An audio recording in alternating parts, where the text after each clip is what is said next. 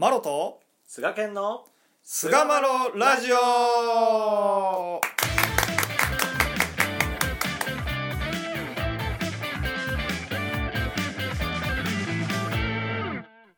さあそれでは始まりました。第327回菅マロラジオ、はい。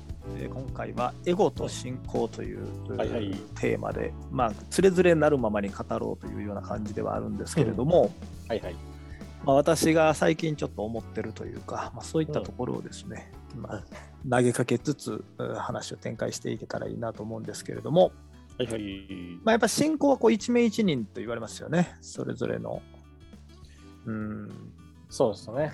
あのーまあお筆先なんかでもねあのーよく目にしますけども親子でも夫婦の仲も兄弟も皆命名に心違うで、ね、そうですよね。世界中どこのものとも言わんでなここの通りに触りつくと。それで、まあ、みんなそれぞれ心っていうものを持ち合わせていて、うん。えーまあ、心の誇り、まあ、悪しき心遣いという文脈になってきますけども、それにはやっぱ違いがあるんだそうと。いうですよね。まあ、そういうふうに教えられますから。まあ天理教の家庭で生まれ育ったから教会で生まれ育ったから信仰があるか信心しているかというところはまたやっぱり別問題であると思うんですよね。そういうことで考えるとね。信仰は一名一人やと、うん。だからやっぱりこうなんとなくその行事に参加したりとか、うん。団体でなんか集まって会活動してるからうん。信仰してるというのではなくて、まあそれも一部ではあるかもしれへんけど、はいはい。やっぱり一人一人がこう孤独の中で神と向き合って対峙していくっていうところがなかったら、なんていうかこう神の世界に触れるというかっていうところまではいかないのかなっていう感じはもうしするんですよね。なるほど。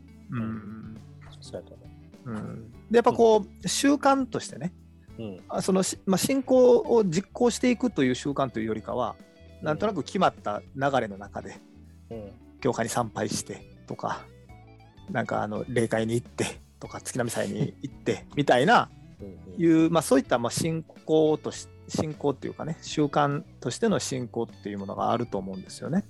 まあこれっておそらく、やっぱり2代、3代以降、初代さんにはあんま見られないだろうなというか、2代、3代以降の信仰者に顕著に見られてくるもんじゃないのかなっていうふうに僕は思ってるんですよね。うん。う。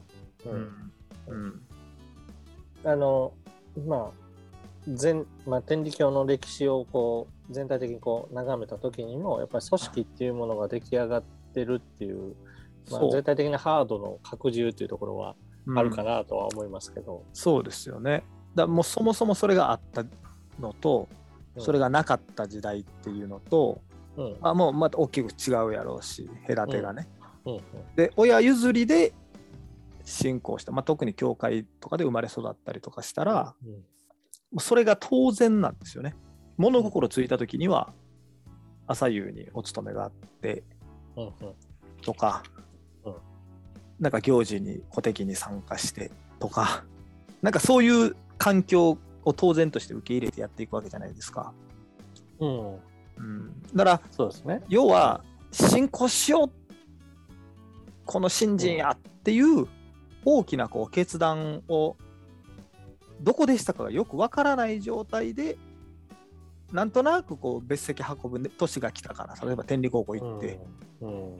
みんな行くからしんあの別席運びます。でなんとなくお授けを拝戴しました。みたいな。そして、まあ、あなた養牧だからってもうみんなもなんとなくそれを認識してるっていう状態にはまあまあなるのかなと、うん、ただその人たちの心の奥底にこう入っていってみた時にうん。習慣としての信仰はしてるし、うんけれどもそこからこう一名一人の神と対峙していくっていうところまで行ってるかどうかっていうのはまあそれは本人にしか分からへんねやろうけど、うん、そこまでいかへんパターンっていうのもやっぱあるんじゃないかな、まあ、自分自身を顧みてやねんけど、うん、っていうのを思うんですよね。確かに。ううんんもう初代さんはもう全てがもうね初めての体験って言ったらそう。初めての体験で。でやっぱりどっかで神を神と出会うわけやん。初代さんって。っていうところが主流ですからうん。こう流れていくわけですよねそこからね。そうそうそうそう。もうそこからこう流れていって勢いづいて水がね、うん。流れてどんどん太くなっていってっていうそう。そのそう川の流れから二大さんはスタートするからそうなんですよね。だから気づいた時には川が流れてるっていう状態で。そうそう川の中にいるっていう状態そうそうそうそう。だからこういう人がやっぱ多くなって今でも現代でもしうんあの入信してくる人はいるけれども主流は親から譲り受けた4代以降が主流になってるんだろうなとはいうふうには思うんですよね。うんでなった人たちが多ければ多いほどうんまあ必然的にうん。信仰が団体で何かを行うことになりやすいんかなと傾向としてはね。なるほど。うん出発点がそこだから。出発点がそこだからやっぱ集団心理っていうのも働くやろうしうん。やっぱそうなりやすいんだろうなという傾向はあると思う。これは多分僕自身の自戒としてもやっぱあったし。うん。でそうなってくると、うん。まあ、今はねコロナでだいぶ行事自体はなくなったけれども行事というものがこう盛んになったりこう立派になっていくと。うん。けれどもやっぱり信仰は一名一人やと俺は思ってるんでうん。それが信仰の向上に果たしてつながるのかっていう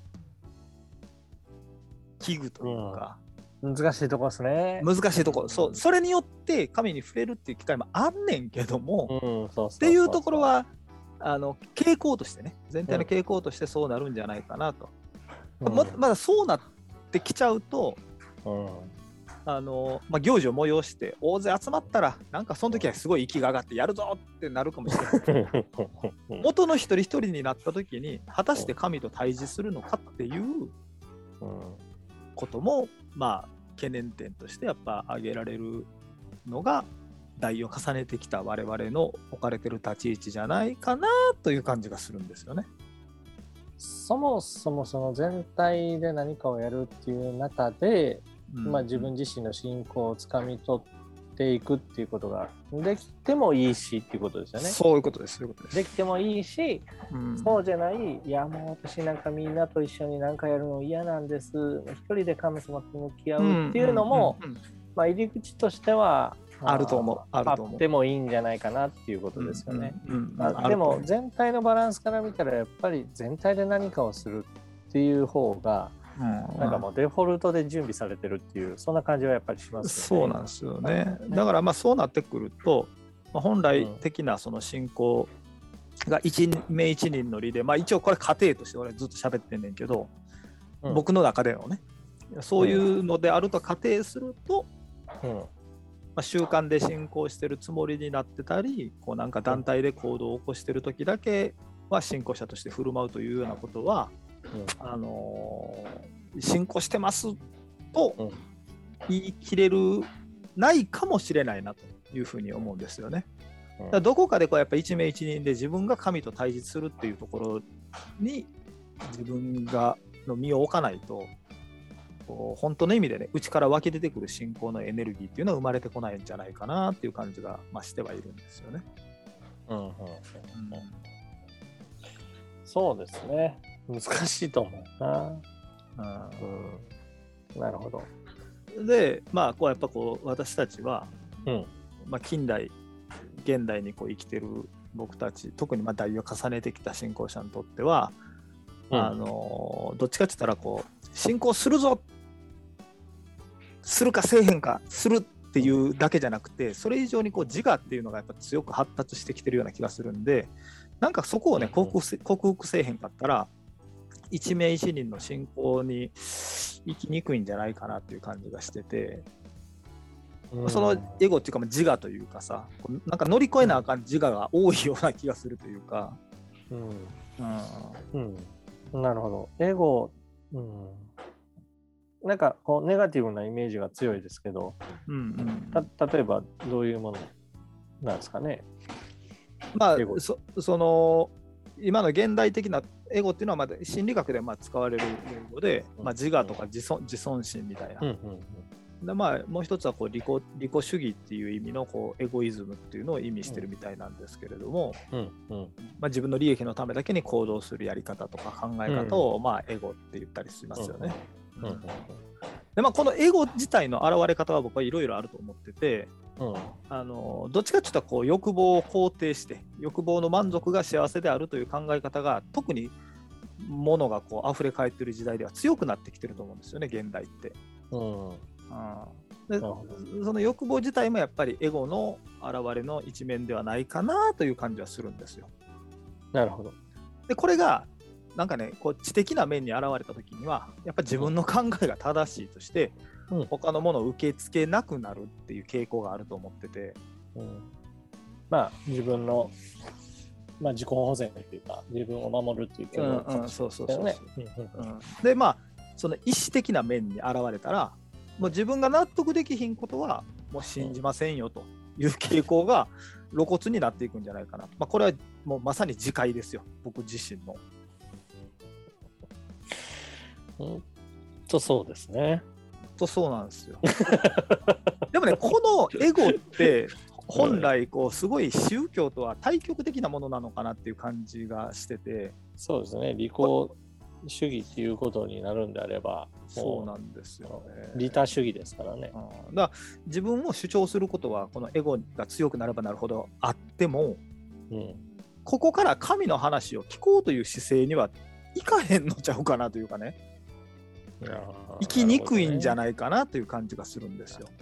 うんまあ、言うたら、まあ、もっと言うと、なんていうかね、この特にこの現代社会に育って、さらに代を重ねた信仰者っていうのは、まあ、大なり小なりやっぱりエゴの塊を抱いてるんだろうなっていうことを、その傾向が強いんじゃないかなと、比較的ね。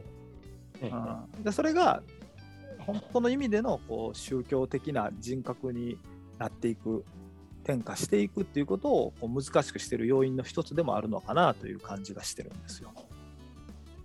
うん、で要はその信仰の困難っていうのは外に存在しているように思ったりするんやけどそれよりもやっぱりそれぞれの心の中にこう救ってしまってるエゴというのがなんかこう信仰を拒否するというか、まあ、信仰と対立構造になってしまってるような感じがして、うん。うん、だどうやったらこう親神様をこう信じられるかというか。